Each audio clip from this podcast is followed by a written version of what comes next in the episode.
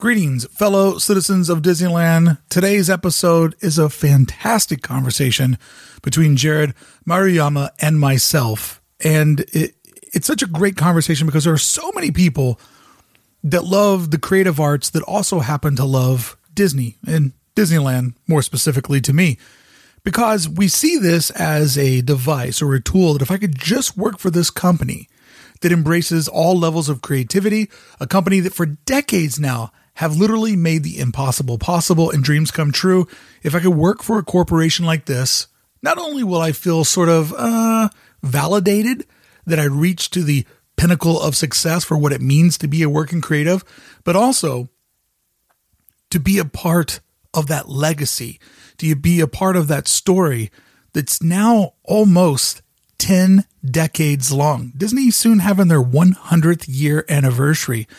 So today's episode, I am so proud to have Jared sitting next to me because he has created a home line for Disney. And this home line will be available in the parks worldwide on their online distribution, uh, also worldwide. But aside from just the sheer volume of the pieces, it's seeing his name next to Disney and being at downtown Disney on Tuesday and knowing that this was coming and seeing that Jared had every single banner that hangs in the front of Wonderground. You know, Wonderground has those beautiful windows that go from where the second floor would begin, probably up to like a third or fourth floor. And they have these beautiful banners, long, narrow banners that hang down as tapestries that tell the story of Wonderground. And normally, each banner represents a, a different artist. And last month, for the last couple of months, each banner represented something different from Star Wars. So to see Star Wars, this global brand that Jared and I both love, was so pumped to get to ride Rise of the Resistance for him the second time we tried, but his first ride. But to see Star Wars come down and to see one of your best friends take its place. And to know these banners as each banner normally represents a different artist, but to see all these banners just be your bud. And then to see Jared's name in the email subject line from Shop Disney. And to see all these graphics where it's not just, hey, here's something new that we made, here's something new that we made by an artist that we want you to care about. Because understanding that if you care about the artist, if Disney can cultivate a next batch, a next generation of stars, then they also are hedging their bets on their collectability market. Uh, art is how you view it, it's how you see it, it's how it makes you feel, but it's also how you understand it and how you understand the players that are involved that make said artwork. So, knowing the art game better than most and having been in it my entire adult life, knowing how the moves are made, how the business is sculpted, how brands are designed, and how collectability is birthed, I cannot even express to you that this is so much of a bigger move than what you're probably observing from a uh, less educated eye. You know, not putting you down, friends, but I'm getting on the back nine of life. And I've spent a lot of time in this world, a lot of time in the, the world of art and collectability. And the reason why it's Disneyland for designers is because I'm a designer's designer and I see the park from its details. I'm not just a super fan. I once worked with the Wonderground Gallery. Jared and I have met at an art opening going years back when we were both displaying pieces. You know, I am a trained professional in this world, and so I always like to let you see the park from my perspective and probably a perspective that you share as a fellow creative. But I really want to break down for you as somebody who has now interviewed hundreds of the top creative professionals of my generation. This this is a big move. And I want to just pivot for one second before I bring Jared on. Jealousy is a natural human emotion. And there are things that I'm jealous about, no doubt about it. I absolutely despise how few views my videos get compared to channels that I think don't have the same amount of storytelling talent, same amount of editing ability. Like it drives me insane how underappreciated I feel like I am mathematically. I have so many awesome people in my community. I feel appreciated and validated from those that are around me, but mathematically, I feel so underappreciated. So, yes, I am not immune to career jealousy, and in many ways, career jealousy has inspired me. But I want to talk about jealousy with your friends because I do not feel it I don't allow myself to entertain it, jealousy from my friends. So you have Jared, uh, a guy that I just love and adore, hitting an absolute like career milestone. And I know more than than the hand that he's playing publicly. The kid has good things on his way, and I'm being nice by saying the kid because, like me, he's as old as dirt. But I don't feel envious and I don't feel jealous. And I want to entertain you to look at life the same way, especially if you're creative. Because there is no seniority in the world of creativity. At any moment, any young gun that gets a hot, heavy hand can go right past you. So the world of social media or art or design or content creation, like you are only as good as your last project. You're only as good as the stats next to your name. That's it. Doesn't matter who comes from where. You're not going to get a pass because you were there longer. So you're going to see some of your friends at some point blow past you. And that can make you mad. It can make you angry and it can ruin all the fun that you were having because now you're consumed with your anger, with your rage. But if you start to look at life like I have as a professional interviewer and somebody who thinks of themselves as a conduit to great people, great minds, and a way that I allow them to better tell their story, not only to my audience, but to their own. There is no reason to be jealous when your friends outpace you, outperform you, go further than you ever did. Because if that person is a true friend, they take you with them. And you get to experience all these things that you may never get to do. But if you put in the hard work and you're a good friend and you have an ear that listens and you're not always a mouth that talks, if you help people, if if you are there when you need them, then your friends will elevate you. Your friends will take you on their life's journey. And the sad thing about life is it's way too short. And we only get one shot at it. So my advice to you is somebody who may be a little bit further down the road than you professionally and uh, on days on earth is be a good friend. Be a great friend. Be the best friend you can be to all your friends and you will get more than one chance at life because you'll get to observe, you'll get to experience, you'll get to feel what their successes, what their moments are like. And in a small way, those memories, those feelings, they become your own. Now, you don't get me wrong, you don't ever take credit for what somebody else does. But riding shotgun in a car, as a metaphor, you may not be the driver, but you get to the same destination as the driver. And in many ways, riding shotgun in the front seat, you have a better view because all you're there to do is to look and observe and to live that moment, to feel that moment. But the driver, they have a whole other level of stress. They're working the pedals, they're working the wheel. That we all do subconsciously but they're also working their way through the traffic. And that's the hard part. So by being in the shotgun seat, by riding next to your friends, you get all the views, all the experiences with a whole lot less of the stress.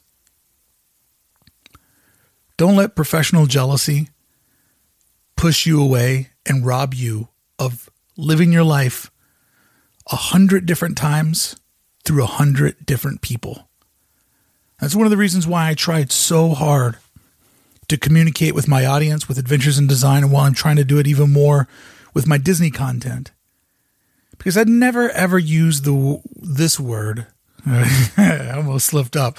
I never ever use the the F word that I despise. No, if you meet me IRL, I swear like a sailor. If you listen to AID, I curse like a sailor. But over here, I realize some of you listen with your kids, so I never curse on my Disney content, and that's also as respect to Walt Disney and his brand that he's created. But the F word that I cannot stand are fans.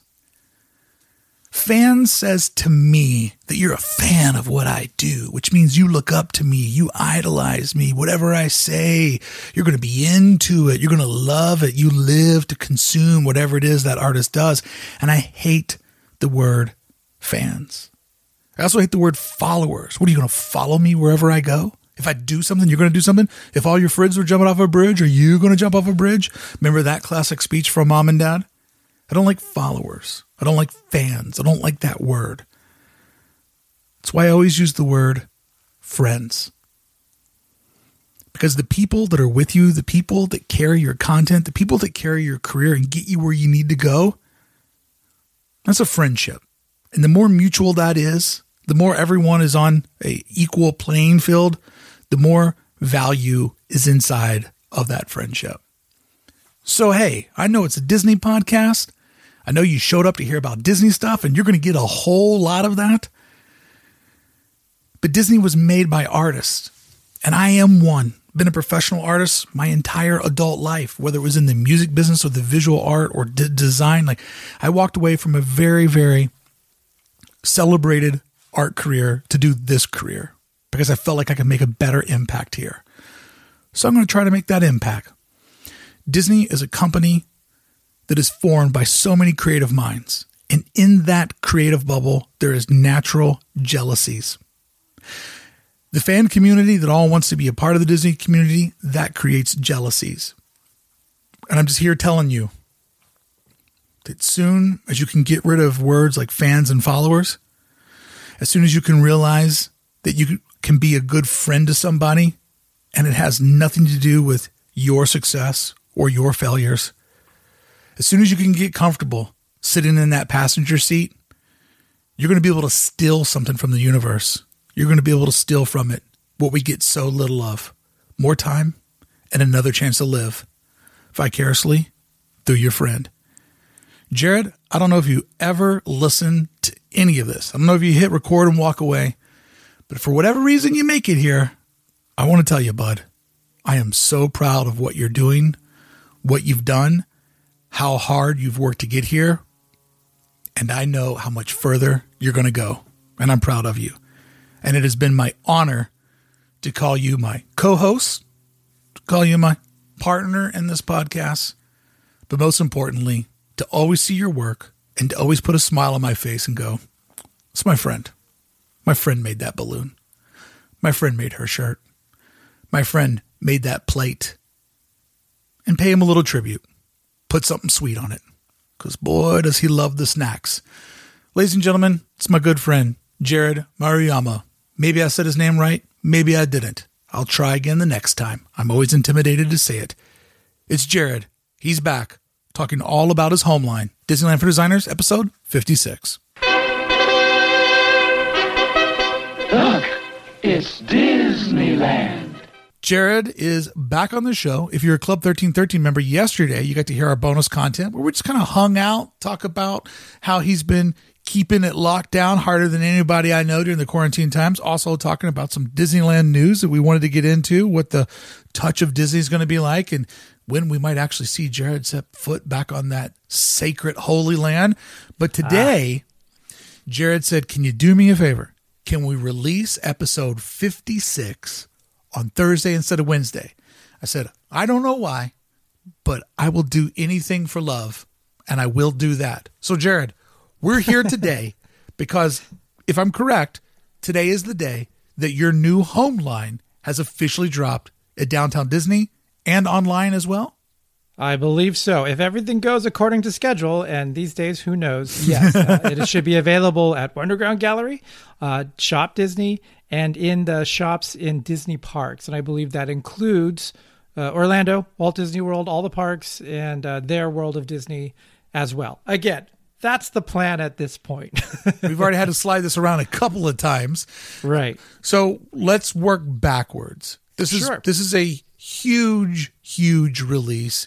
Um, there's been lots of milestones in your career, but we have to say that right out of the gate, this is setting a whole new precedent of where your career can go, correct? Uh, yeah, I, I, agree. It's a weird time for this to be happening, but I'm just so happy that it's happening. Yeah.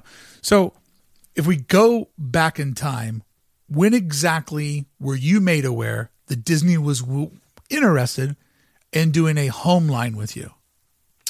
So these things aren't discussed with me from the concept. Uh, Right. They come to me with a concept, and they're usually well into that concept. Um, I, I want to say this was over a year ago that we started talking about this. I can't remember exactly when the date was, but it, it was well over a year ago. and but they already had uh, product samples uh, what they were going to do, and um, uh, I had created some artwork and I knew it was going to be for a wider line. I had no idea just how wide it was going to be. Um, When so you say something that was when you say wide line, like wide as in distribution or the amount of products that they're going to be making? uh, the amount of products that they were going to be making. Got it. They were looking to do um, something similar to Kingdom of Cute, and this is basically Kingdom of Cute, um, but they were going to put it on some home goods. Yeah, uh, so they wanted it to be for both parks, Disneyland and Walt Disney World, um, and so that was about all I knew going into it. And so I kind of gave them something similar to Kingdom of Cute, same kind of flavor, more cutesy characters, and just exactly what I do. And then I didn't hear anything for a very long time. But again, this is not uncommon. This is exactly how production usually goes when you're doing it as a contract artist, not as an employee of Disney. It even goes this way when there is or isn't a pandemic going on. Like That's correct. So many of my friends that work in the art world. Oh, did I tell you that I might be doing this thing for X company? And, you know, then you don't hear anything for six months. And sometimes you don't hear anything ever again. And then sometimes, you know, it goes hot again. And it's always curious to me how imagine that there's people taking meetings, writing emails, looking at price quotes, sourcing goods, all based on you and your artwork. And you're sitting at home going, eh, I guess that's not going to happen. yeah, exactly.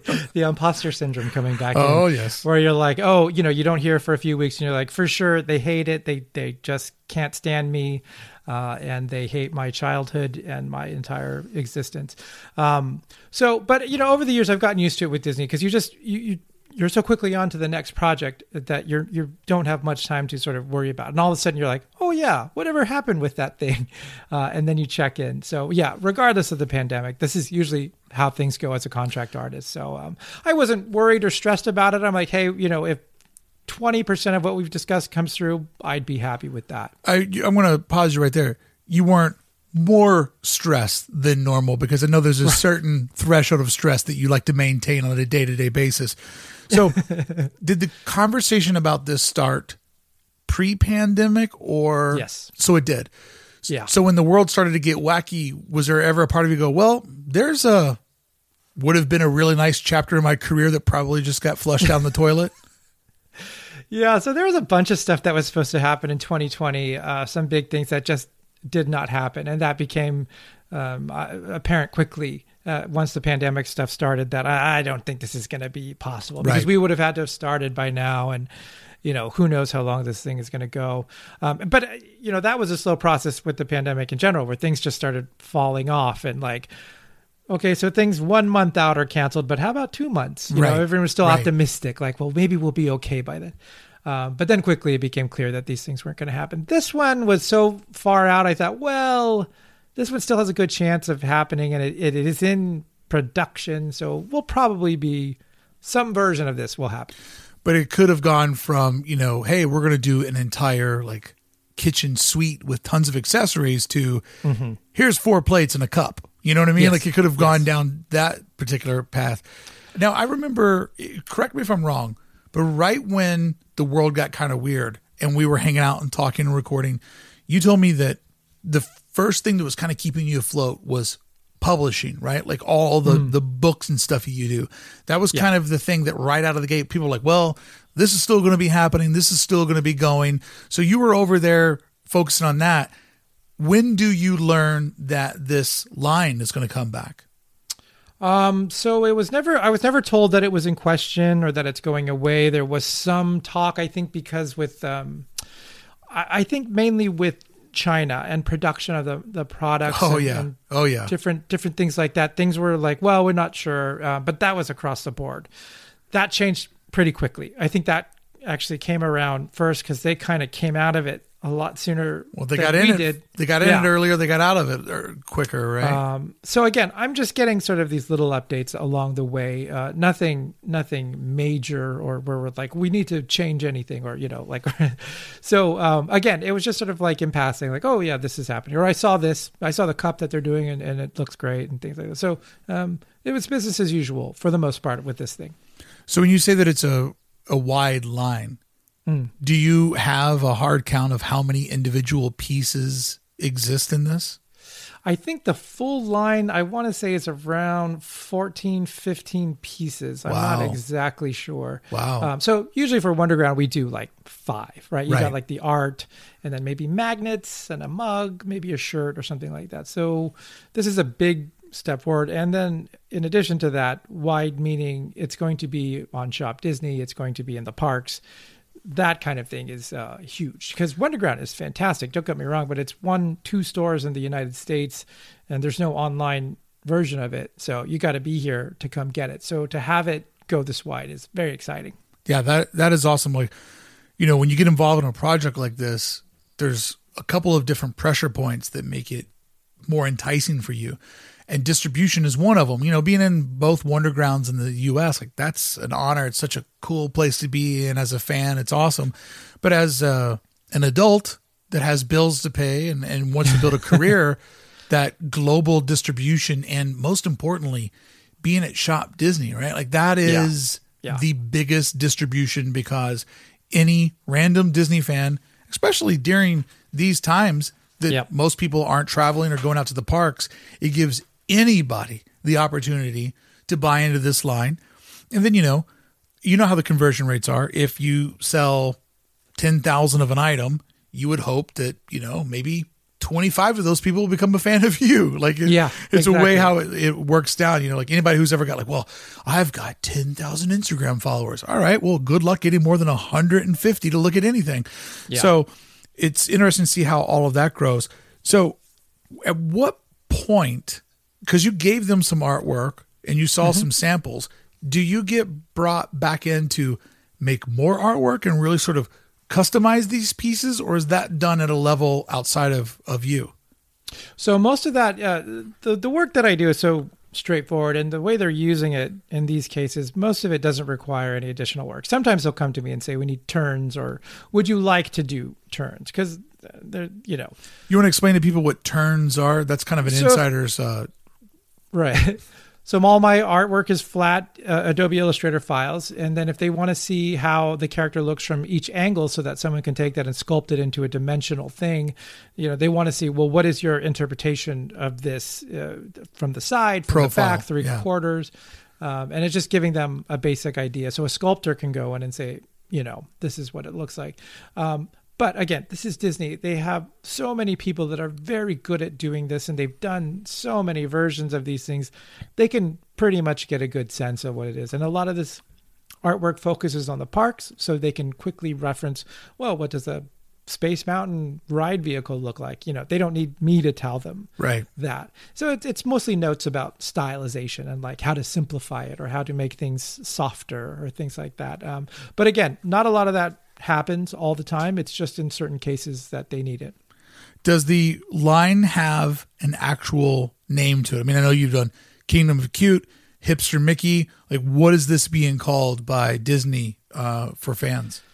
Yeah, It's funny. I, I believe we are calling it Kingdom of Cute, and I'm not sure if the the artwork itself has a different name, which it might, just to differentiate it from the previous Kingdom of Cute piece that I had done. Um, but the best part, the best part, the exciting part of this line for me is that it's being marketed as Disney times Jared Maruyama or Jared, Disney plus Jared Maruyama. And to see that, to see such a wide line going out to these stores and having my name co-branded with Disney, Huge. that is phenomenal for me and and something I never would have dreamed of because it doesn't happen a lot. I'll tell you why that's a win-win for both of you. Obviously, it's a win for you because you now have your name once again right next to the largest brand in entertainment. And then that Right. obviously rolls over to consumer goods, consumer products. So you being there for your personal resume, you are a featured, full on Disney artist that works not for hire, but in collaboration with this brand that, you know, Right. Everybody is aware of and most people genuinely think positive of. But it's great for Disney. The the other side of the coin is if Disney brands their artists, they're making this more about art, more about collaboration. They're giving you sort of a stock price to their fans, which is good for everybody because you need to make a new batch of stars, right? Like we're all like mm-hmm. Marc Davis, Rolly Crump, you know, like you know, we love the heroes that built the park, right? Mary Blair, like these are just like sacred names to us. But after a while, if they would have just went anonymous artist, anonymous artist, you lose a little bit of that like fan culture, right? So mm-hmm. when we look at a brand that does things like D23, which is all about fan engagement, letting the fans meet the people that build the uh you know the magic. If it was just like, hey, see that guy over there with the baseball cap and the glasses on? He made the plates. I don't care. But the fact that you are went from hipster Mickey by being by your your full name that some people can properly pronounce, it creates another person for them to pull out for a signing. It creates another person to be a D23. Like it is in their best interest to raise a crop of stars, obviously for their networks and all their different IP. But Disney is known well for art. So having artists that they vouch for, that they work with, like it is a very smart play on both sides of the coin. And that shows forward thinking because a lot of people they're just so greedy or grubby or short-sighted that they wouldn't see how it's actually as good of a play for Disney as it is for you. Yeah, I agree. And I hope it's a trend that happens more often. I hope we see more of this because, you know, Disney churns out how many lines of merchandise in a year. It's anonymous. Uh, yeah, and so to to sort of differentiate the lines and say this is the special line because it's this line and it's this artist who's bringing their look and feel to it. Um, you know, I think it, it's hopefully this is baby steps towards more of that, just to differentiate the lines from the thing that came out last year too, because we only need so many mugs and tumblers and, and things like that. And granted, Disney people are fantastic about collecting. oh, they need it all. yeah, exactly. So to to give it to give each line a little bump would be great. Look, there are so many talented people that are working in the consumer products department that could churn out something that I've just done here. Sure. And and I get that. And these people have been doing it for years and and have not had this sort of like getting their name on the thing and and I hope we see more of that where they get to stand in front of this stuff more and say like this isn't just a t-shirt or a you know a journal or something like that this is the Joe Blow t-shirt that you want um, I, I think that that's a, great way to kind of continue to do the same kind of merchandise but give it a little edge So tell me about this. Am I looking at a pink ice cube tray or is it for cupcakes? Like what exactly is this device that I'm looking at? I think they're calling it a baking tray. So you can do ice cubes, I think, but I think you can do like cookies or like little cakes in it. Um, you can do candy or jello. It's just basically a baking mold. Um, and I, I'm not a big baker. I'm not sure. I'm sure there's a million ways you can use this thing, but uh, it just looks so dang adorable. I want someone to make something for me out of those things because I won't. I probably won't do it. to be able to bake like a little cake or a cookie and have the small world clock face Yeah, staring back at you or the you know to have like an official like mickey molded shape but also then to have that embossment of mickey on top of that shape so just not Right. you know a, a just like oh here mickey shape how original. Right. like, like you couldn't just make three balls on your own and do that. Like that is a very very like cool thing. So when they pick 14 pieces at what point do they start telling you like so we're doing you know cups plates? Like when do you actually see what that line order is of all the different units or different pieces Um, it sort of trickles in as they as they get it and they sort of finalize. I mean, obviously these things are much bigger than me. There's there's groups of people that are doing this and they've got different vendors and stuff like that that they're using and stuff. So, um, you know, they they search for these things. They're they're they're aware of what what are trends, what are upcoming trends for the year, and then they they sort of try these things out and, and see like, oh well, this this vendor was able to do this for this much, and you know, is this feasible? I, there's all kinds of things that go into it. So I usually see it towards the end when we're getting pretty close to finalizing it, and it's going to be um, pretty much a done deal. So um, I think there was a, a, few other things that we looked at early on, possibly doing, but um, again, it sort of trickles in over time. So uh, like there's a big push at the beginning, then it's quiet, and then we kind of look at the products, and then it's quiet, and then here we are. So what I enjoy about looking at the product line, and you know, I've only been able to see little snippets because it's not actually out yet. Uh, but from the promo stuff I've been able to see, there's like an optimism in the air right now. Like people feel like we're getting closer to better pandemic days or post-demic days. Mm-hmm. The weather also is starting to yeah. transition. You get a couple of these warm hits here and there. You know, you know, I know it never truly gets too cold in Southern California, but we do have a season shift, albeit very mild compared to other places. But then I look at this product line and this color palette, it just makes me feel like spring and Easter is around the corner. And even though I'm not like a huge Easter guy, mm-hmm. I do love the seasons and I am very attuned to pop culture and consumerism. So there's something about walking into Target, and even though it's cold, when you see nothing but ladies' bathing suits, you're like, yeah, good times are on the horizon. so just like seeing this color palette just makes me feel like we're inching our way towards spring and summer. And right now, you just kind of feel like every season is a little bit further away from when we started everything and good times right. around the corner. So when I saw it, it kind of just gave me like good vibes in my heart. I'm like, oh yeah, Easter's coming. Like that, that's got to be a good sign, right? Yeah, everything looks like candy or like Jordan almond colors or something like so with this particular style, the the Kingdom of Cute, what I yeah. what I enjoy about people that have put together their careers in a very sound way is that you can always look at the big project, right? Like this is probably the biggest project as of, to date that you've ever had with Disney, correct? For sure. Yeah. Yeah. So if we backtrack, this came from doing the toy line, right? Kingdom of Cute.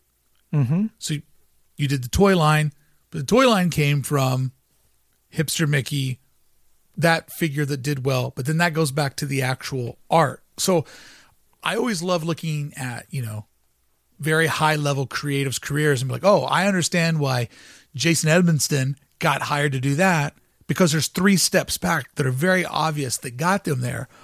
But what I think is kind of confusing to young people that want to get involved, they just see this houseware line and mm-hmm. they want to start there. And they don't realize that at first it was prints on consignment, right? That prove that you could sell enough that you knew how to reinterpret their brand. You knew how to take Mickey Mouse, it's been a global icon for decades, and repackage it in a way that a new audience would love it. They felt comfortable enough to turn that into a toy. That toy sold uh, well enough that you got asked to do Haunted Mansion and Kingdom of Cute. Like, right? Like every project that's worth its weight creates another stair step up to another bigger and more ambitious project. And that's right. how you get to this moment. That's absolutely right. I, I, this is such a good point though too because i think um i think people often ask the wrong questions. And you probably get this all the time right? Like people want to succeed at doing a certain thing but they're asking you the wrong questions you know? They're asking how to finish not how to start. Right right. And uh, i think that's that's interesting. That's why it's so important to like you know, I think through this a lot, and like you kind of have to know yourself and what you like and what it is you want to do, regardless of how you, for some reason in your head, made up the path that you think is going to take you there. Yeah, that's pointless. Focus on the thing you want to do. Do that thing really well, and it'll take you in the areas you want to go. I couldn't have predicted that this is what would happen. No, I, I couldn't have said, okay, I'm going to do this so that I end up here. It's just not. Is it where I want to be? Of course, of course it is. But I, I didn't write this one down and say like this. That it was much more general than that. But you have to do the thing you want to do well, sincerely, like with passion, and like really like what you do. You can't just be like, oh, this seems hot right now. I'm going to be that guy. Yeah, you know, because that'll go away. So I, I, that's a very interesting point you bring up. Well, here here's the difference, right? People get um, sort of seduced by the finish line in life. Of course. Oh, what Jerrod's doing looks sick. I want that. But where the journey really begins is falling in love. You know, falling in love with podcasting to the point where you're like, I'm willing to give up a very successful career in illustration and design because I'm so much better at this than I ever will be at being an mm-hmm. illustrator or a graphic designer. Like, you know, falling in love with like, you know, me falling in love with YouTube, and like, I want to do that. I've had people try to package me and sell me to networks on making a show around me and my abilities. And, you know, for one reason or another, that didn't happen because that's a very rough game to get into. But once I really fell in love with YouTube, I'm like, I can do this on my own, just like I did with Yeah. music, like I did with art, like I did with podcasting. And so a lot of people really, I think they hyper focus on their hero that's wildly successful that has already beat the odds. And the reason why they beat the odds is because they were insanely unique. Yes. And what Yes. you have to do is put in 10,000 hours doing it your way. So, like, I was a little bit late to getting into YouTube making content, Mm-hmm. but I consumed a lot of it. I thought about what I thought everybody else was doing wrong and how I could make it better and what Yep. my personality could build, what my interest level could build, and with all my life experience, how I could make something that I really, really wanted to make because I really wanted to consume it and I wish that it already exists. So many times in my life, Jerrod, I've been motivated to do things because I want them to exist and nobody else has done it yet. So I make it for me, knowing that everybody else isn't too different than, than what I want.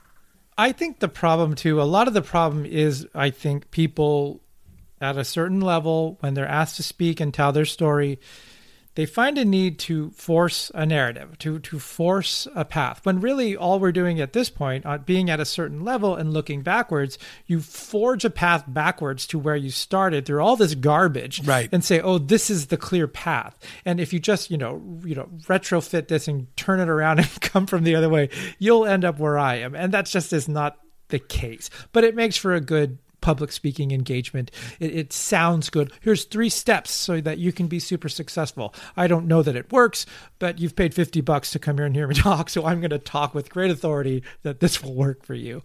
Um, and it just doesn't happen that way. the perfect example of that is Walt Disney. How his life story has been shortened, the bad parts have been omitted, and we've got this really quick fable on how suitcase and a dream, right? Yep. That's all. Just hey guys, go get a suitcase, get a dream, and the rest will take care of itself. You can do that once the life is lived and it's over with. You know, mm-hmm. you can wax poetic about like, hey, here's Carthay Circle and here's Sleeping Beauty's castle. And this is a timeline of one man's greatness. Like you can do that. You can go back and reverse engineer it after it's over with and tell a beautiful story. But I'm here to tell everybody, and you're you're on board with me. It is cloudy. It is mm-hmm. confusing. You do not know where you're going, and where you start has no indication on where you stop. You are literally going through every day feeling like you can only get three things done, even though there's 30 things that you want to do. And you just get gravitated and pulled towards, well, this is what makes sense now or what I want to do right now. And I just hope that I'm guessing right. That's how Yep. I've lived way too many years as a creative. That's it.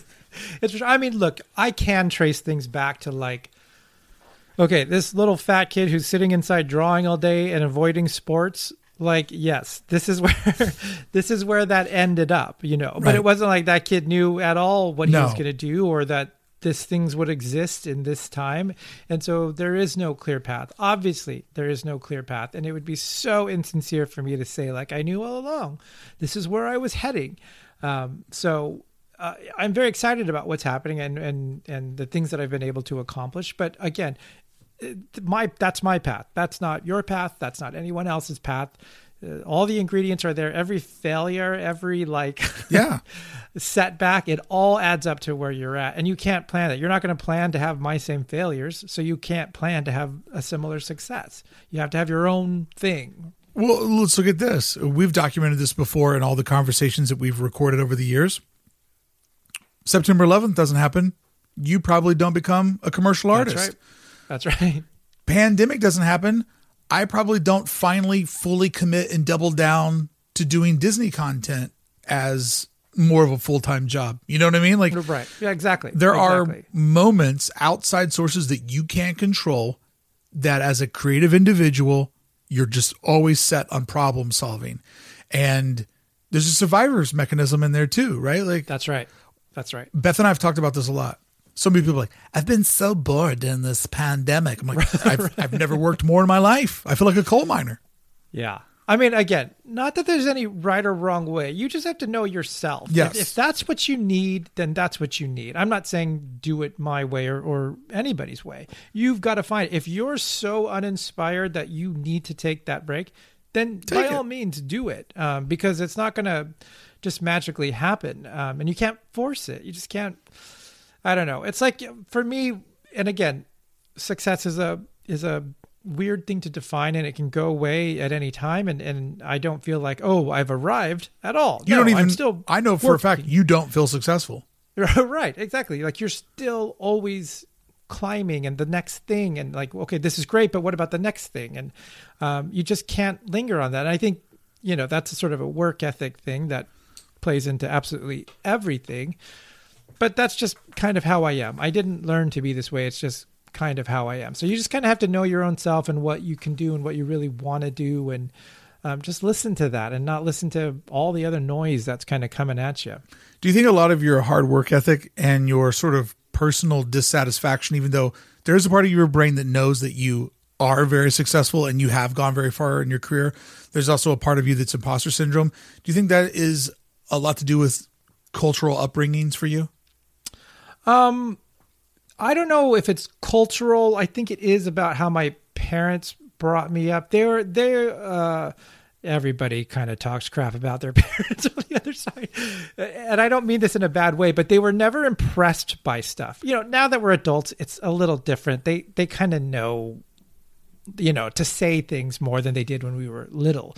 But there wasn't a lot of like, you're amazing, you know, like what you're doing is amazing and you're the greatest kid in the world. There wasn't a lot of that. And so you, it wasn't that you overachieved, it's just that you didn't look for that all the time. You weren't looking for that approval. It was all in your head and what you felt good about.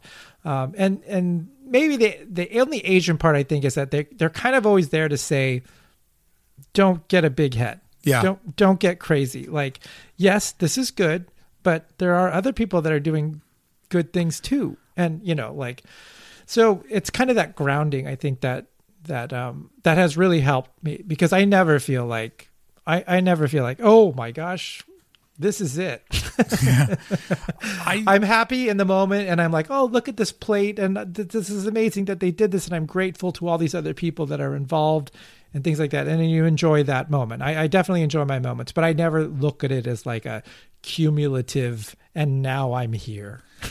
I grew up um, really close to a family where their dad was from the Philippines, and he came to the U.S. to pursue a gnarly surgery career. He ended up becoming a uh, neurosurgeon, which is like sort of a s- ultra like high level professional, right, in the medical industry. And uh, his kids always felt so torn and in a really devastating way because he was from a place where, you know, hard work is expected. Like, Yep. I'm not going to praise you for cleaning your room. You're lucky that you have a room. I That's bought right. you all this stuff. Take care of it, you idiots. And it really drove them nuts because they were raised on American TV and they saw these parents are like, hey, sport, I see you didn't do so well on your test grade. And you know it ain't about grades, right? It's it's about trying hard. And so they Yeah. sort of felt this big disconnect between the world that they were seeing and the world that they were living in. And I really hit it off well with uh, this family because my old man was very similar. You know, it was never like, oh, I'm so proud of what you did. It was more pointed out what I didn't do. And it's, um, it was a painful childhood, but it makes for a very rugged professional because even though I have people commenting all day, like, oh, this episode or this or that, like, I read that and I try to look at that and go, okay, what they're really telling me is make more like this. But I mm-hmm. never believe the hype. They're like, oh, you're so great. Like, there's a really weird way when you're raised with like a bit of pressure where you hear half the comment, but then the other half you turn it into a checklist of like, well, Yeah. got to do more work like that. You know, it's a very bizarre sort of defense mechanism, maybe. Yeah, I don't know. It's just it. I find that it fuels me though, right? Yes. Like that's why I don't get bored because it's not like oh I did that. No, I'm I'm still working at that, trying to get better at what I do. I am I am grateful that I'm able to make a living doing what I Oh yeah, yeah, yeah, yeah.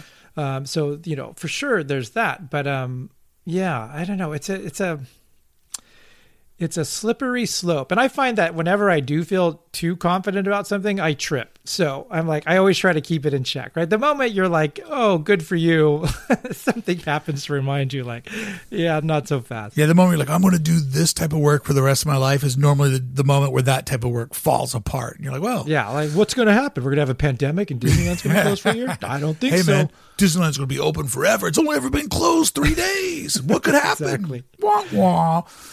So with this particular line, if people, you know, most of our audience listens lives in Southern California, so they can go to Wonderground, and it's also in the home store. Will it be in World of Disney as well?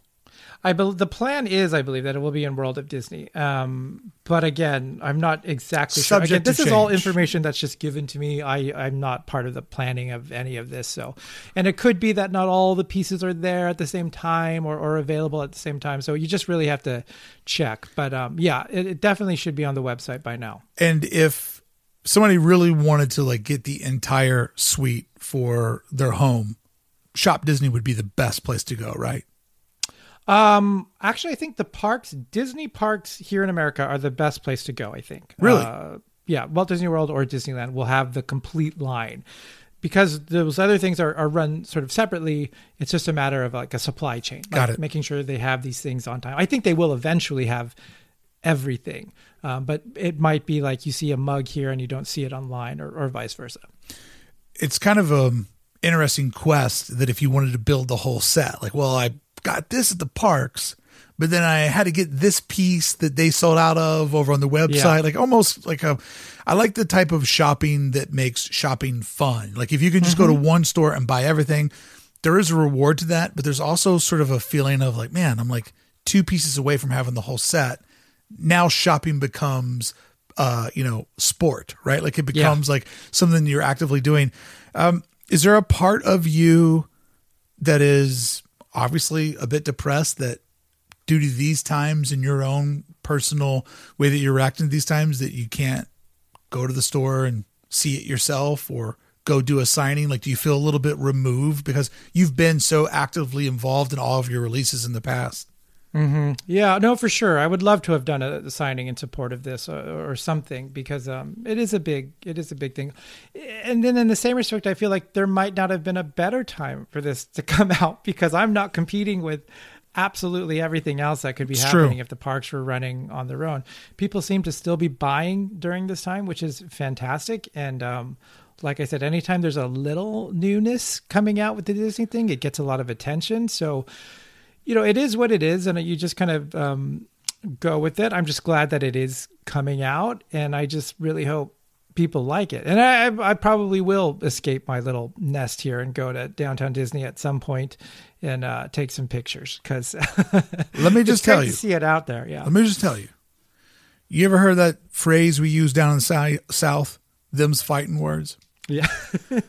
if I open up my mobile device and I just so happen to see you in downtown Disney without me, it's over. It's done. I, are you kidding? I'm gonna. You're gonna be my like guide through this because I have no idea best day to go, best time. Like I see those lines snaking through the parking lot. I'm like, I don't want to do that. I've never done that Can't once. they?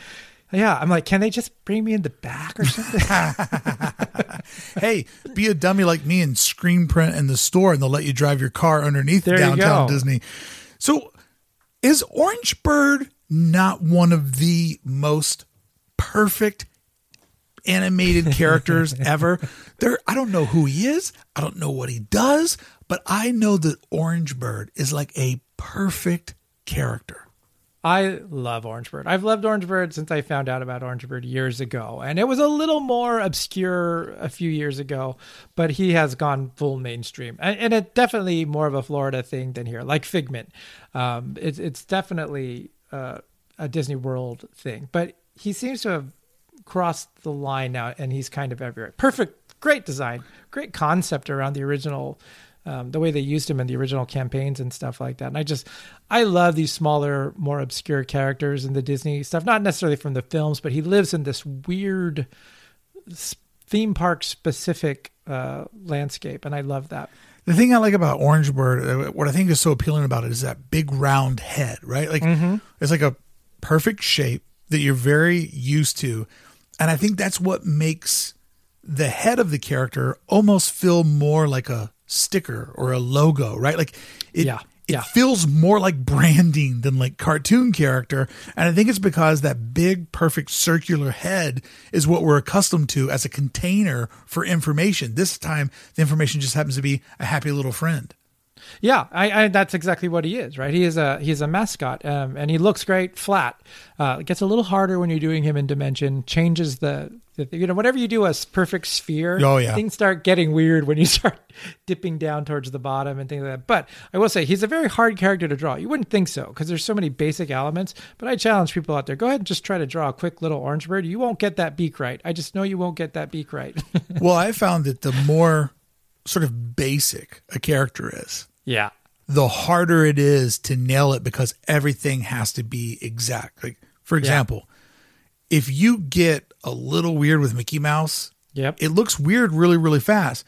But if I were to show you He Man, you'd be like, ah, it looks like He Man. Yeah, close enough. Close yeah. enough. And Mickey, there's so many versions of Mickey. I know. Um, and the, the the specific artist, the way that they drew him, like if there's an extra like uh, line on the nose where the nose comes, or um, just how the eyes are drawn. And I don't mean like the specific ones now where we have a very stylized like runaway train Mickey. Uh, you know, that's a very specific look. Uh, but just doing a traditional Mickey, really hard, and everybody kind of draws him, right? Is there a name? You know the style of those Mickey shorts, and then Mm-hmm. they took that and that's what they modeled uh, Runaway Train after. Is there a name for the characters in that style? Because I don't ever really know what to call that like new wave version of them. I haven't heard. I mean, there must be something uh, behind the scenes, but I haven't heard anything referred to in any official capacity. That that's everyone just says like the new shorts. yeah, that's what so- I've always kind of heard it referred to. I'm like, there's got to be like a, a better name for that, like 2000s Mickey or you know, like millennial Mickey. Like, there's got to be some sort of quicker. Right. You know, internally that there's something that they Right. they throw in emails. It's like a three word abbreviation. You're like, oh, MMMY. You're like, oh, okay, that we know that one. Uh, right. Do you prefer over the years of Mickey? You know, not like hmm. per- perfect Mickey now, but over the years, do you have a favorite era? Because I always seem to be really drawn to any sort of pie-eyed Mickey. Like Mickey on the Fun Wheel to me is probably the perfect Mickey Mouse portrait. Um, I think I like Mickey at the very end of that pie. I think so. It's not when the little wedge is cut out. Uh, it's just when it's. Um, I think um actually Brave Little Tailor. Uh, that's my favorite Mickey design. I think. I think they got proportions really nice in that, and he looks really cute. I think that's the cutest version of him. Disneyland But, um, in like the late 60s, early 70s, they used a very like chubby version Yeah. of Mickey Mouse where he doesn't have the pointy chin. It's like Yeah, it's like a more like squ- almost like a Fred Flintstone version of Mickey, Yeah. and uh, it's so bizarrely off from what we're used to. It makes me kind of really enjoy it because yeah. I started a thing over on Instagram and I took a little break and now I'm going to keep adding to it. But you know, stories over on Instagram will let you put 100 images um, in one of those little circles up on your account, right? Aha. Right. Right. Right. And so I'm like, oh, I'm going to do one called 100 Mickeys. And so I got the first 25 or 40 in there, and I got a lot of the other ones pulled, and I'm going to start adding more in there. But I wanted to create something where you could go over to Disneyland for Designer stories, and you could literally just let it play through and just see a hundred different interpretations of this thing that your mind, as long as your mind can see like 40% of it, yep. it'll the other 60% gets equated into oh that's mickey mouse even Yep. though over the years the consistency has been all over the board Yeah, for sure. And, and like we said, there are some really wild takes on it. There, there was something in the '60s, I think, where they did that car commercial where he looks very angular and, and very different. It's it's appealing, but doesn't look quite like Mickey. But even within the the years that it's pretty like the '60s and stuff like that, there's a very different design than the the previous decade, and uh, it's fascinating. Um, I love it. I love looking through. Like even the Golden Books, Mickey is a little different. A little more than- like kind of chubby and friendlier, like Mm-hmm. like a little just like a like a it's weird to say, but a touch more animated. Yeah, yeah, yeah, yeah. Something in his snout too, like Yeah. the way it turns up, Yes. and how close the nose is. The nose is like a little bit more bulbous. You know what I mean? Like Yeah. almost more like Yeah. Mm-hmm. a black olive than like a s- than a ball. Uh, it's so interesting though to see the evolution of it. When you did hipster Mickey, Hmm. Did you get any original like to get it to that like form? Did you get any pushback like, oh, we need you to do this or do that, or was it pretty much approved out of the gate?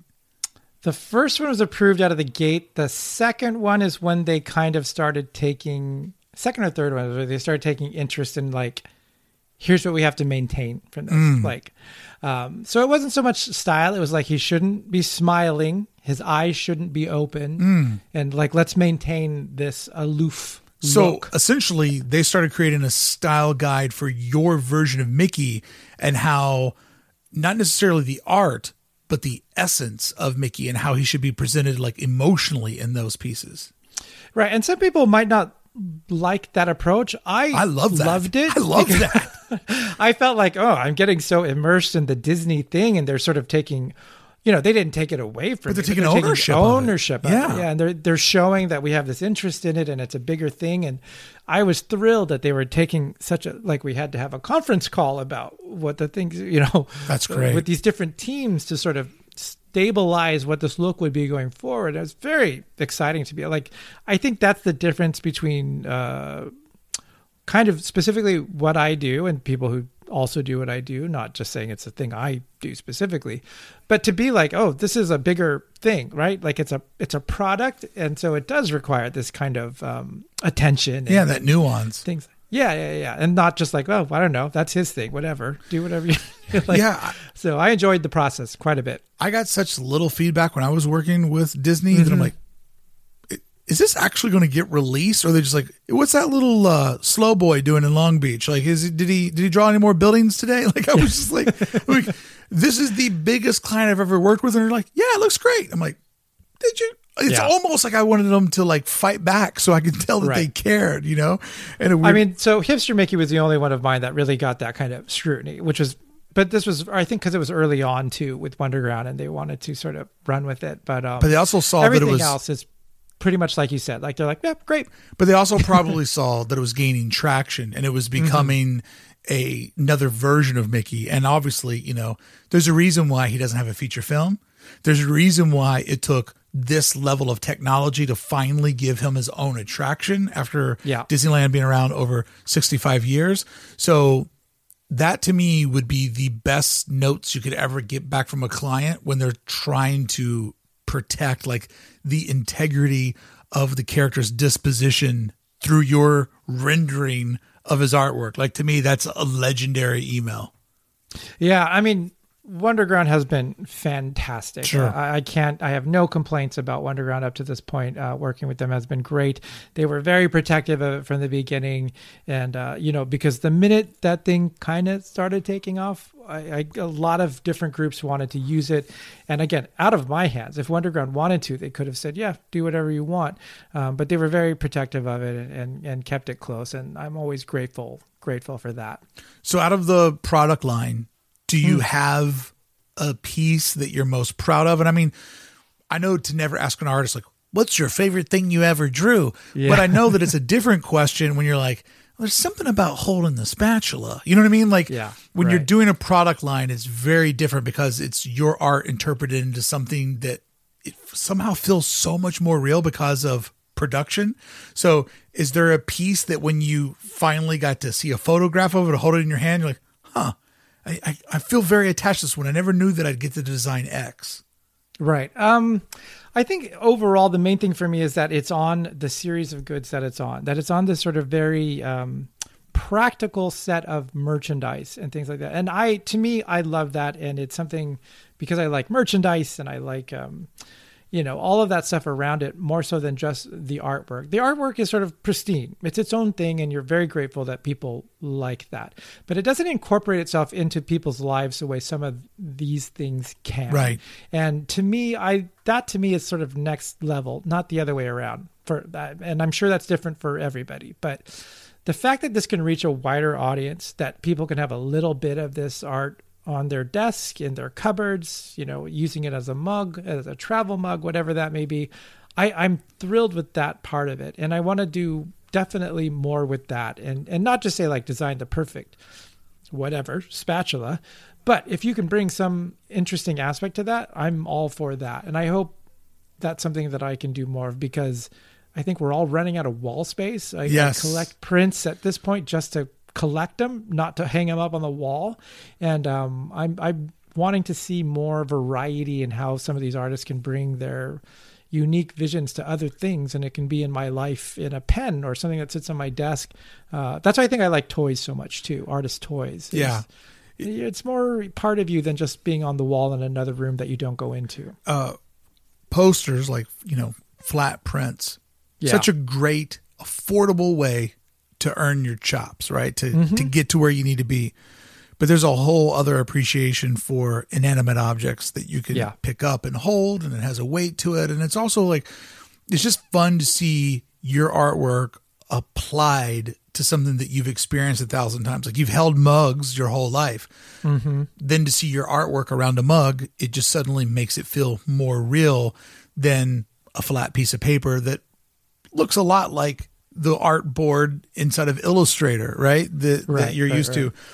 Uh, the mug, or I'm sorry, the the um, coasters for this line are really interesting because you get a pack of coasters where it's not the exact same die cut, it's not the exact same color scheme. They're like Yeah. little animated vignettes that are all very different from each other. And when you know you say, "Oh, I got the design coasters," you think of that paper coaster that you would get from like you know Right. Oga's or or you know Club Thirty Three or whatever. Like, oh, check it out, it's a paper. But these being sort of die cut and not overly die cut, like just Right. enough breaking the plane to make mm-hmm. them fun. And as an artist, like breaking the plane is just something that makes things feel more exciting, but you definitely don't want to break that rule too many times because then things mm-hmm. get overly complicated. Right, right, right, right. Yeah, no, they've done a nice job, and that's why I like it because this is what these people do. You know, like Yes. um, they're not artists always, um, and so they just know how to take this art and turn it into very appealing merchandise and what will work, and they know the trends, like I said, and like what will sell and what their audience is looking for. And I love that because I'm like, yeah, that's your thing. Do your thing. I'm not going to come in and be like, uh, this is what I want because I, I for some reason think I know better. No, I'm like I want the best people working on it and, and doing uh, what they do well. So uh, it's exciting. That's why I do like the part where I don't see everything until it's kind of more finalized and I can just like take that part in. You know, that's that's like Christmas for me. I do love when you put details into design and like not only is your version of the Mickey ears not realistic, like it's it's not the proper proportions as if you go and buy a set at the park. So that already puts it into the world of the abstract and the cute. But then when you have your version of the patch, right? That Yeah. makes it like an official set of Mickey ears. And then that is also in your world. It's that kind of like art inside of the art that makes something like Kingdom of Cute feel like its own universe.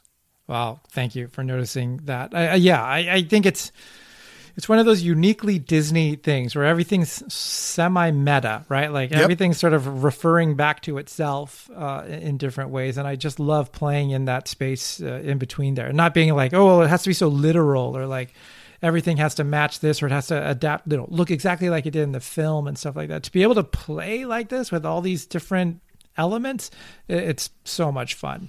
I do enjoy how friendly your little dead uh, pirate skeleton is. Thank you, thank you. That guy looks like he loves being dead. Like he's ah. Let me tell you guys, death. It's, it's great. It's to really me, it's that's great. that's the best part of what I do is when I can do something that, like that and contrast the cute with what the original looks like. That is so much more fun than trying to cutify something that's already cute. Well, it's funny because you know there in the the package suite there's a coaster of I guess the little Dutch boy from Small World, And because we're used to that being in that way, that one's like, Right. oh. But then you see the happy little pirate skeleton Yep. with his uh, bandana sort of breaking the plane and the, the brim of his, uh, you know, pirate's hat, like sort of Yeah. breaking that circle. It's just for whatever reason, it's just so much more fun because it's a negative narrative being brushed up and happy, like, oh, Mm-hmm. I want to be dead one day. That looks so fun. Right, exactly. And that's always the case. Like, that's why with Small World and Mary Blair stuff, it's like you're sort of riffing on her style. Yeah. Because it did exist as flat art, and we're all very familiar with that art. Um, so it's when you get to go to something that's only been really seen dimensionally and, and sort of soften the edges and Fisher price it up. Oh, it yeah. becomes really Great fun. reference. Great reference. Yeah. the popcorn cart, like that is just the type of thing where we all know popcorn. We've all seen popcorn vendors our whole life.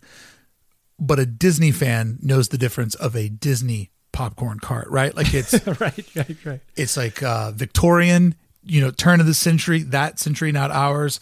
Uh, there's just sort of a level of like detailing to it where it looks almost more like a train than an actual food vending cart, right? And Right. there's something about it where like that belongs on Main Street, USA, even though Yeah. it could be willed anywhere else. That's where it belongs. So I really love the details on that one. And then what I enjoy too is you know, you have to do this thing where you create flourishes, little dots, little stars to kind of fill up the spaces because mm-hmm. the artwork is simple. You need something to sort of like complex or fill out, flush out the canvas that you're on. And I love that you always throw, once again, another park icon, the Mickey shaped balloon, which is no doubt when I saw my first Mickey balloon pulled into free DCA, I got a lump in the back of my throat because Yeah. I hadn't seen one in so long, you know? Yeah, it's great. It's a it's a very distinct shape too. It's not just a Mickey head because it's a balloon. It's it a very different shape. Yeah, like you really, it's not three circles. It's um, some very strange shapes and the way they connect and everything like that. So it is a very specific Disney thing. And uh, yeah, I, I do love doing those details too. who requested putting, and forgive me for not knowing his name, but who requests that the Alice Rabbit gets thrown into the mix? Because to me, it's sort of out of all the characters that you would pull out of the park, that, I mean, the teacup, everybody loves the teacup. But um, that rabbit, I think his name's Jeff. It seems like an interesting pool. Uh, you know, I don't know. I love the White Rabbit, and it's one I think we don't see a whole lot of.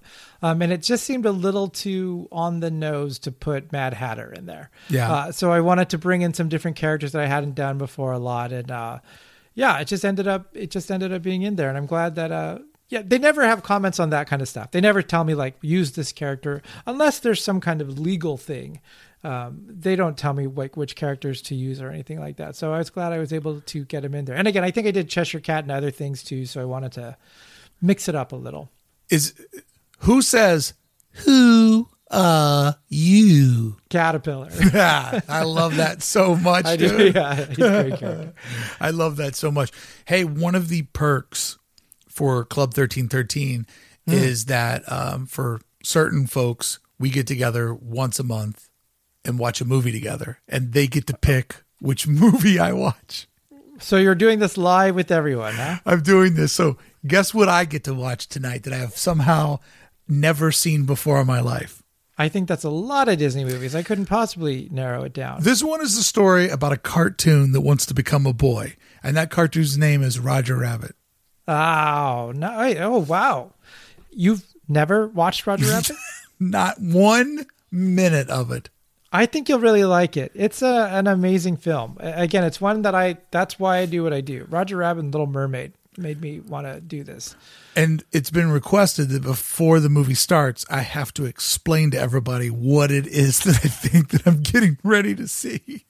It's fantastic. I think you'll. This is a good one because it's really not a Disney movie. Yeah, yeah. And you'll find that out very quickly. I'm always But, um, shocked that it's still alive and it's still a part of things, right? Like, kind of. yeah, I mean, you don't see the sculpted character walk around the park, but I mean, it has an attraction. Like, out of all the Yeah. property, like, you know, there's not a Beauty and the Beast or Aladdin uh, attraction at Disneyland, but there's somehow one for Roger Rabbit. Like to me, that's always been fascinating that that somehow that one got promoted to its own standalone attraction. Well, it was huge. I mean, it, it I think it really did save Disney Animation, even though it was a an Amblin co-production. Um, they, it renewed an interest and a love and made it adult in a way that it wasn't before. Um, and it's it's great. Like I think it's it is a little difficult to to lift it out of the time period that it came out in. Right. I, I think it'll always be sort of tied to that. And I think it was like eighty six or eighty seven that it came out. Um, maybe later.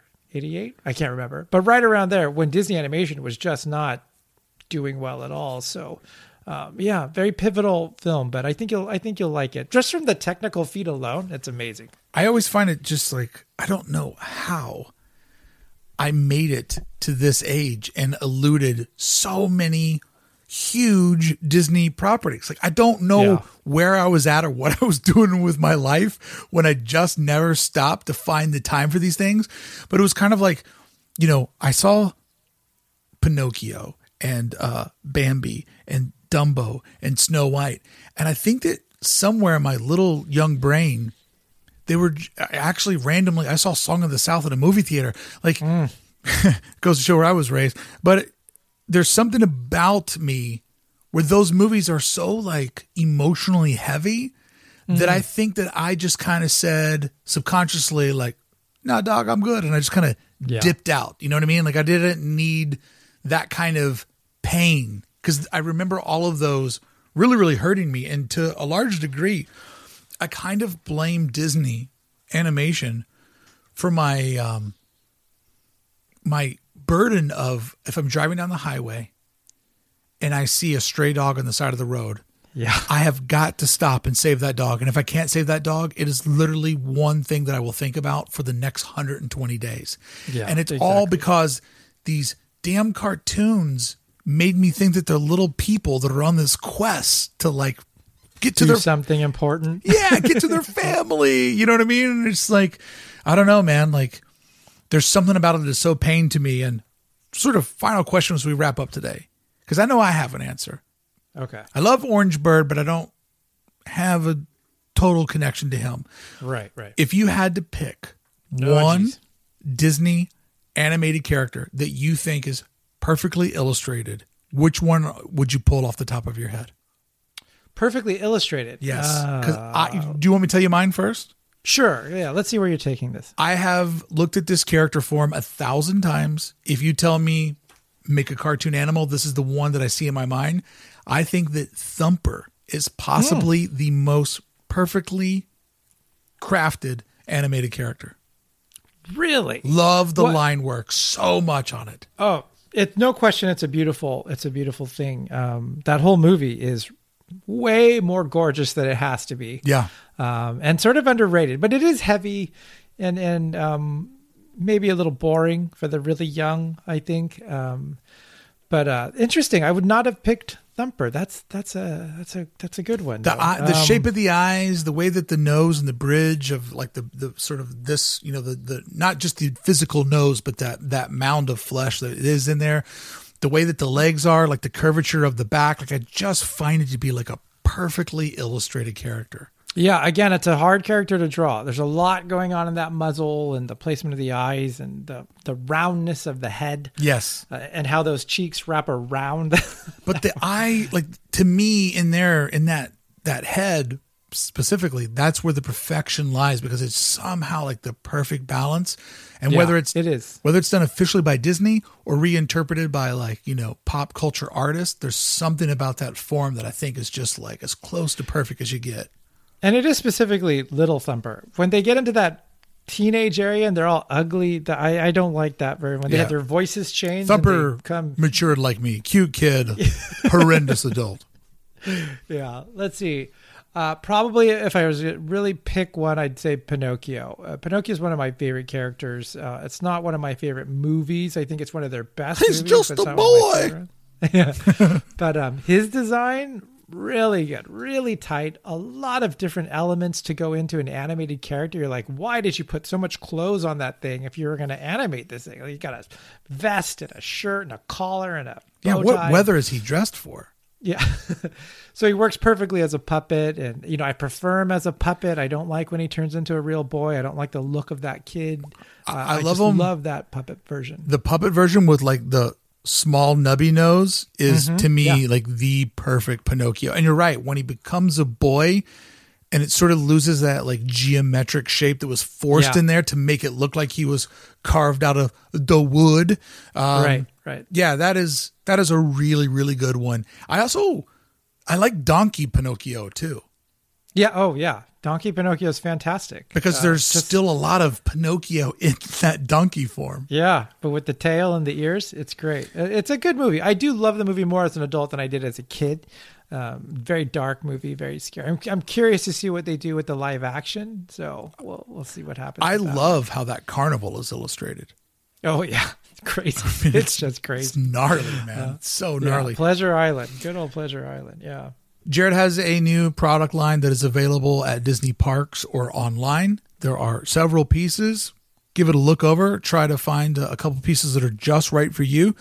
Because of when we had to record this and because of release dates and everything, uh, I will be trying to put a video up over on my YouTube channel as quickly as I can, going into the store and showcasing you all the pieces and also doing it so my good buddy Jerrod has an idea of what it looks like in its natural habitat of in these stores that we love so much.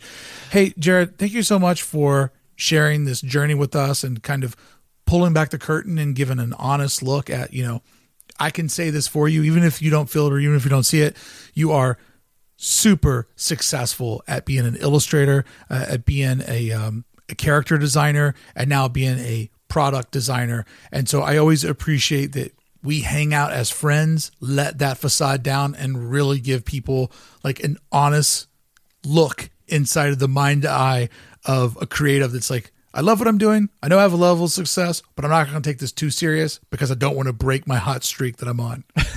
right. Well, thank you for for taking this time to talk about it. I appreciate bumping around the schedule and stuff. I know that we do this on a sort of irregular basis, but thank you for letting us talk about it for a show. I'm very excited about it. I'm I'm happy that it's out in the world. I hope people like it. Hope you pick up the things that you can that if you do like them or buy them as a gift and impose it on somebody else which i intend to do this is what you're getting for christmas this year bricky so pick out something nice uh, but thank you so much for taking the time to, to do this No, it's my honor, man. It's like one of the things I love about this job and meeting so many awesome people is that in a weird way, it's like I didn't do this, but celebrating it with you gives me that feeling of like, man, what a rad thing to be a part of, you know? And it's like, I get a contact buzz on sharing success with people that I love and admire and enjoy their work. Like you get sort of a real fun contact buzz being next to it. And I kind of related to this. I know lots of guys that never got to be the guitar player for that band, but they tuned that guitar. They strung that guitar. They stood behind that guitar cabinet waiting to hand that guitar. And there's such a rush on being that close to the music. And uh, I really have come to enjoy that from this position in my life. Oh, well, thank you very much. I appreciate I, I'm just excited to be in this world that you've created and continue to expand. So, so thank you for inviting me into Yeah. that. I appreciate it. You're part of the Bricky multiverse. That's right. Congratulations.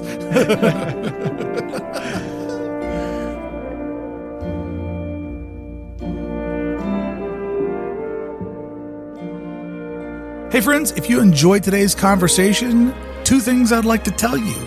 One, there's a whole lot more of it. There's another hour of Jerrod and I hanging out and talking. And the second thing I'd like to tell you is that hour is made possible and the free hour is made possible by my friends, not fans, not followers, by my friends over in club1313.com. That's right. That is my online community that I put together, but oh, I'm just a small part of it because the online community is real. Uh, it is full of so many passionate, creative Disney fans. Hmm, Disney fans. I think that is a moment where you can use the word fan because it's not for a person, it's for a brand slash ideology. I think that's where it actually works. I would consider myself to be a Disney fan, and in fact, I hate my fandom because it ruins my life, like it did today, waiting hours to buy Touch of Disney tickets. I will be there the first Thursday of the first five weeks. So for five weeks in a row on Thursday, you'll be able to catch me going live over on YouTube at my YouTube channel, which is called Adventures in Design. But I'd like to tell you that if you want to become a member of Club 1313, if you want to hang out with the rad community and why we were all going through the emotional roller coaster, which was buying our Touch of Disney tickets, the important thing is we did it together. And just like when you went to ride Rise of the Resistance on opening day a year and a month and a half ago, you went there with a couple of people that you knew, but you ended up leaving feeling like you'd hung out with the Disney community. And that's what we're building. And a byproduct of that is it helps fund all of the Disney content that I make for you, which is a podcast every single week and YouTube videos most Mondays through Fridays. So if you'd like to hear part two of today's conversation, if you'd like to see this content keep going, and if you'd like to hang out with rad people in an amazing, positive, fun Disney community, I kicked one person out. I just said, You're not a good fit here because they weren't. And that's the way I'll run the ship. No toxic folks, no venom, no trolls, just people that love it the way that we do. Club1313.com. You can hear the second part of today's episode. And don't forget, you can pick up Jerrod's home line anywhere, anywhere where you buy Disney products. Thank you so much, Jared, for being on the show. Super proud of you. Part two is available now for members of Club1313.com. I'll see you back here next Wednesday, unless I see you again real soon over on YouTube or maybe walking around inside the park.